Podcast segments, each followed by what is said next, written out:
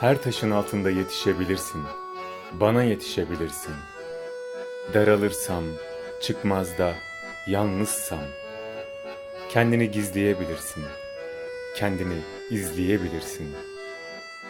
Ben bahanelere alet etmeyi seni, ben birkaç kere sürterek sana, ben biraz alarak senden daha güzel olur diyorum güzel bulduğum.